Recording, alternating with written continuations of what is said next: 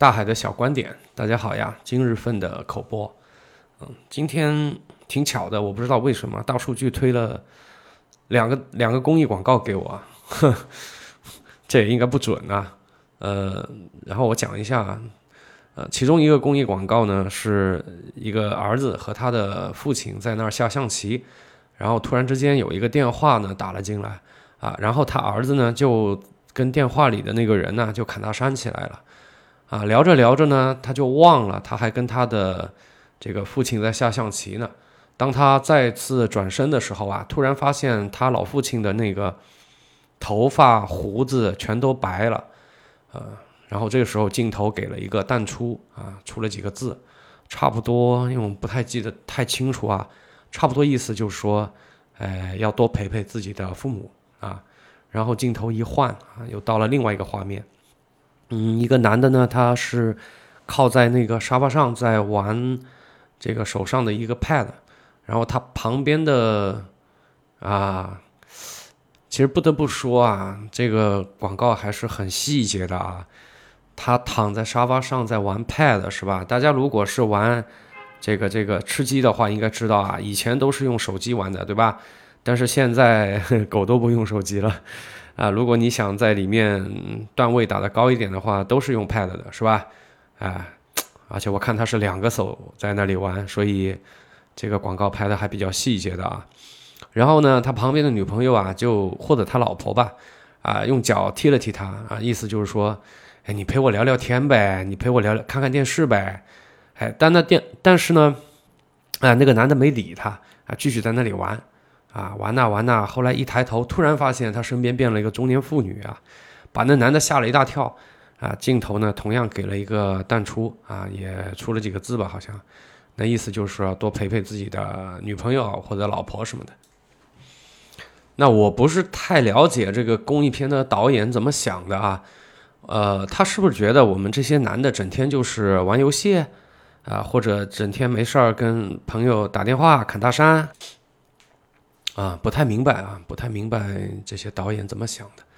然后还有一个呢，是有一个小女孩，嗯，她呢和她妈妈呢去 ATM 机上去取款，啊，取完款以后呢，孩子他妈妈说，嗯，爸爸给我们钱，我们可以去买东西了。然后小女孩就天真的回答说，那爸爸不去吗？哎，孩子他妈妈说，爸爸工作忙，乖，啊，我们去。然后小女孩非常失望的看了一眼 ATM 机，镜头一切呢，就是小女孩一个人在沙滩上荡秋千，好像是，啊，然后别的小朋友呢，啊，都玩得很开心啊，都有爸爸的陪伴，但是呢，她却是一个人。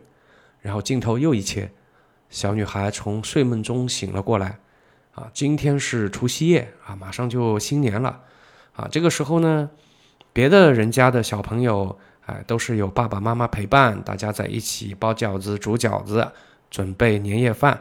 啊，这个时候，小女孩睡眼惺忪地走到妈妈的面前，对妈妈说：“爸爸呢？爸爸今天回来吗？”然后，小女孩的妈妈说：“呃，爸爸今天……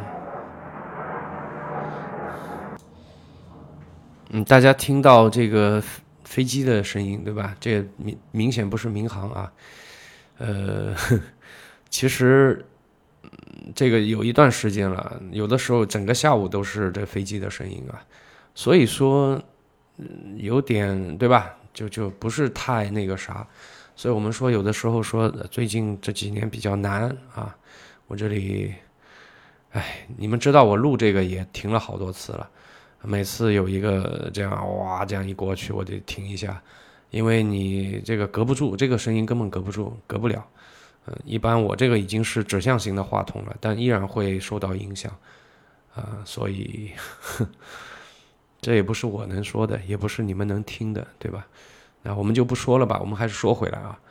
然后呢，这个小女孩的妈妈对她说：“啊，乖，对吧？爸爸在忙，爸爸在赚钱。”然后小女孩这个时候就特别的失望。因为今天是新年啊，所以他就 特失望，他就哭了，他哭着走向了那个 ATM 机，他把 ATM 机当成了他的爸爸，然后他抚摸着这个 ATM 机的屏幕，啊，对着 ATM 机说了一声：“爸爸，新年快乐。”啊，然后呢，他就骑着他的那个小三轮车，啊，把把他的这个爸爸，也就是 ATM 机啊带回了家。啊，这个时候镜头又一切，啊，是一个穿着工作服的。身上有着灰很多灰的一个男人，啊，然后走到了 ATM 机面前，打开了皮夹，啊，打算呢是存点钱到那个啊机器里去，呃，皮夹一打开呢，呃，就映入眼帘的就是有一张全家全家的合影，啊，就爸爸、小女孩和妈妈啊在一起，啊，大家很开心的在笑，就这么一张照片在皮夹上。嗯，然后这个爸爸打算存点钱，啊，给孩子和妈妈。然后另外一边的孩子和妈妈呢，嗯，他们都哭了。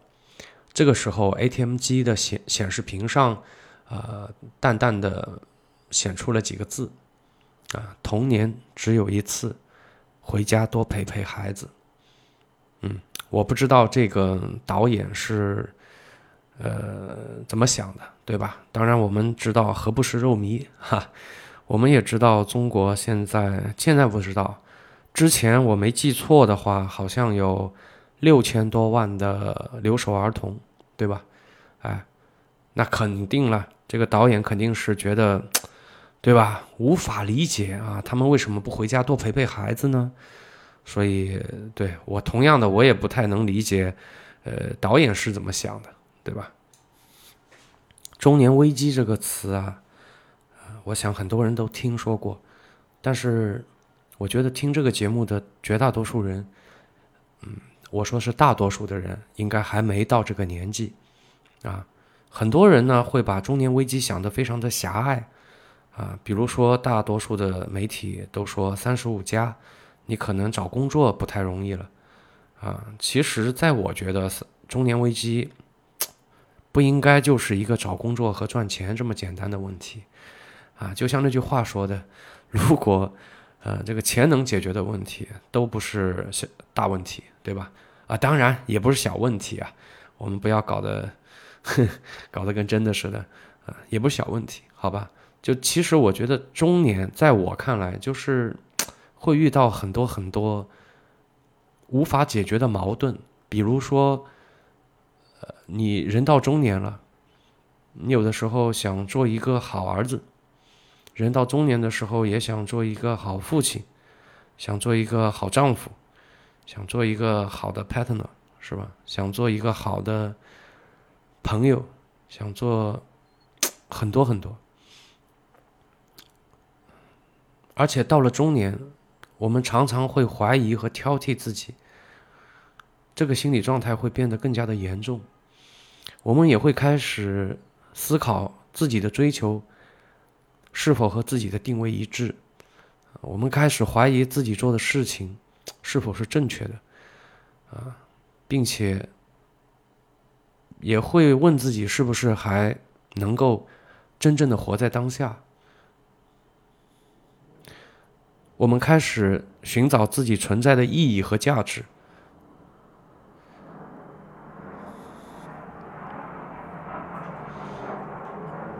大家听到了吗？我这个我都懒得高兴去停了，这非常能打断一个人的思路，就整个整个的下午都都是这样子的，整个整个的下午就就全是挥击的声音，是吧？挥过来挥过去，就就就就这样，对吧？就呃，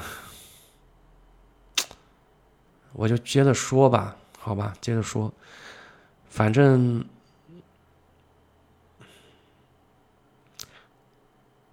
我记得有一次啊，我和我的一个大哥，然后呢在外面撸串，但是那个时候我还年轻啊，还没到，也不年轻了，三十几岁吧，三十五不到一点，啊，就那个时候，现在看来当然还是年轻的，啊，然后我跟我一个大哥在外面撸串，然后那时候我就问那个大哥，啊，我说，我说哥。你到你这个年纪，啊，最大的感悟是什么？然后大哥说，人到中年啊，因为那时候他四十大几了，快五十了。呃，他说人到中年最大的区别就是，你需要非常高效的去做很多的事情，然后你会发现你的时间不够用，有的时候你得接受残缺，啊，那这一段话呢，离现在已经过了很多很多年了，但是到今天我依然能非常清晰的记得，甚至那天晚上的气温，那天晚上的画面，啊。有很多很多的细节，我到现在都记得非常清楚，因为这句话对我来讲，印象太深刻了。你包括我现在做这个口播的节目，其实我是可以把这个节目再更精心的准备一下，我可以把这个节目做得更精致一点。嗯，当然我我也知道，我也知道，如果现在去做短视频，去做或者中长视频啊。我可能不擅长做短视频，对吧？呃，它的流量，哪怕你做的不好，它的流量和潜力肯定是要，呃，高于音频的。有一说一，对吗？但是你做视频，你可能需要更多的时间去准备。那我没有那么多的时间，啊，如果说，嗯，如果说我在这个地方，我追求完美，我希望能做到八十分、九十分、九十五分。那么我由于我的时间有限，啊，我需要扮演的角色很多，所以如果说我在这儿我做的比较好了以后，有可能我在别的地方可能就只能得个二十分、三十分就不及格了。所以我每天我告诉我自己，嗯，我没有必要做一个完美主义，呃，当然了，我是我本来是一个完美主义者，啊，这以前我也不知道，是因为。呃，我去看了心理医生，然后我的医生告诉我的，我有比较严重的强迫症和完美主义的倾向，啊，所以有的时候你想做某些事情，然后又没有那么多时间去做的时候，我觉得大多数的情况下我们会就算了，对吧？就就放下了，可能第一天放下的时候会觉得有点不舍。然后后面放着放着就成习惯了，就觉得，哎，我本来就，我本来就没这个时间去做这件事情，算了吧。所以后面就再也不会去碰了啊。但是我现在告诉我自己，如果你很想做这件事情，你又没有时间做的时候，你就降低标准，创造条件去做，啊，做了最起码不会留下遗憾，嗯。但是不做，那肯定会遗憾了，对吗？所以说这个节目我也知道，非常的粗糙，对吧？有很多的废话，我都知道。我有的时候也也会想着，就是说，哎，上一段我好像说错了，我我特别想去重新录一遍或者怎么样的，但是我都会让自己忍着，错了就错了，只要不要错的离谱啊，离谱的话我还是要改一下的。如果是差不多的情况下，那就这样吧。所以，我开始接受我这个节目很粗糙，我开始接受啊，我做的很马虎，但最起码的，我用这个行为记录下了我每天的思考。我想听这个节目的人一定是听我啰嗦了很多次了，就我在过去的三年里在养病，对吗？因为我有抑郁症、有焦虑症这样子，这是精神方面的一些问题。真的是足足用了三年的时间，我才彻底的从里面走出来。但是啊，基本上到第二年的时候，已经就问题不大了。但是彻底的走出来，真的是足足用了三年的时间。我今天可以在节目里跟大家说一下，啊，造成这个病的比较根本的原因，它到底是什么？我曾经觉得。我可我是一个，我我我可以做的很好。我曾经觉得，在各个方面我都可以做的很好。如果不能，那我就努力去做的很好。我可以努力，我可以吃苦，我可以，我可以比别人更刻苦。所以我尽力的去做一个好儿子，我努力的去做一个好爸爸。我用超时的加班去做一个好的合伙人，不图回报，不图多余的回报。但是回头我发现，实际上我很少有时间去做一个好丈夫了。后来家里面出了些事儿，就大大家族里面出了些事儿，我就开始发现我我甚至很难去做一个好儿子。由于这一系列的连锁反应。我开始无法控制自己的情绪，我会经常的，呃，在我孩子面前生气、发火，甚至是大声的嚷嚷。我有的时候由于工作的繁忙，会出现，啊，会出现我有的时候接孩子会迟到，但我们是去读的一个公立学校，所以老师有的时候也会有责责责怪吧。有有责怪，对，然后我我我发现我做不好一个好爸爸，我甚至做不好一个好爸爸了，我只能做，我只能做好的，可能也就剩一个好的合伙人。所以有一段时间，我就睡在了办公室里，睡在地上，嗯，打地铺，因为我希望用。忘我的工作，几乎变态的这种工作时长，去麻痹自己，然后让自己做一个特别特别棒的合伙人。然而，这也是推到我最后的一根稻草。就突然有一天，哎，我发现，如果前面的这些我都做不好，我做好了一个好的合伙人，我把这个事业给做起来了。我赚到钱了，我做了一些，我做成功了这个事儿，那它的意义又在哪里呢？我又可以跟谁去分享我的快乐和忧愁呢？就在那一个瞬间，就这就那一个瞬间，就真的是，就那几秒钟的时间，我突然之间我就垮了。我当时我记得我就瘫倒在地上，就，呃，脸朝上看着天花板。就天地之间在旋转，我没有力气爬起来，我就瘫在上面，就觉得旋转，就整个天地在旋转，呼吸变得异常的困难，就急很急促，非常的困难，心跳变得非常的快，我知道我可能要出事儿了。再往后就是我去医院检查了，嗯，再往后我告诉了我的合伙人。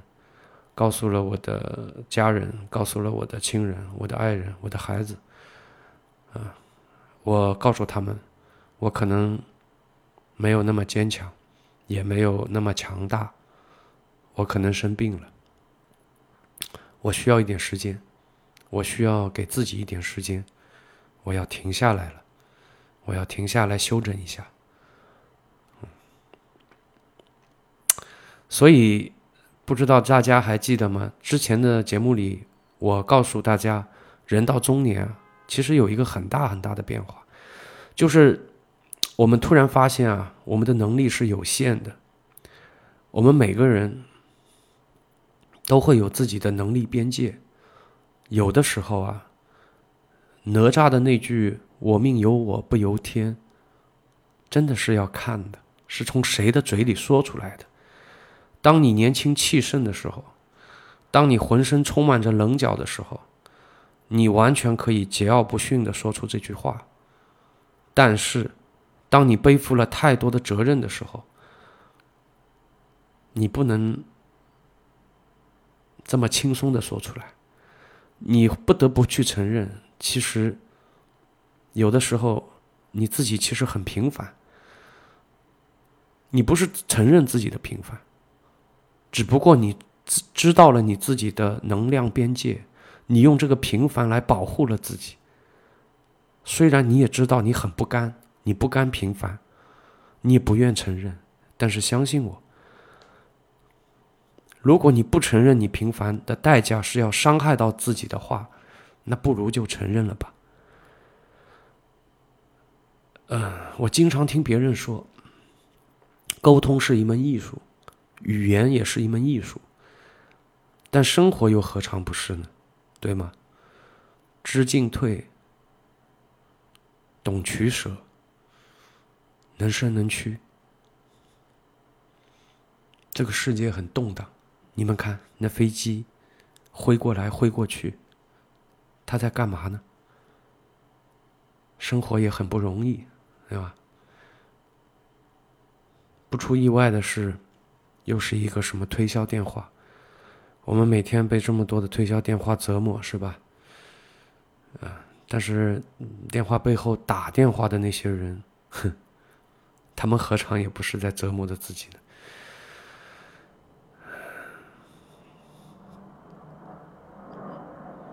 又是一辆飞机，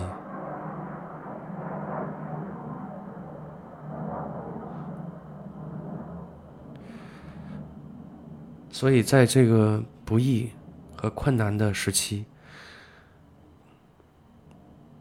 有的时候我们懂一点生活的艺术，在这个不易的生活当中，还能感受到一丝丝的幸福感。啊，过自己想过的日子，不要去想太多。不要去管外面在说什么，不要自责，没必要背负太多。啊，你像我今天前面说的那两个公益广告，对吧？就就他妈是傻叉拍的，懂吧？你不要理他们，真的就傻叉拍的。就你想想看，他完全就是一个何不食肉糜的傻叉，去理他们干嘛？其实有些人啊，很善良。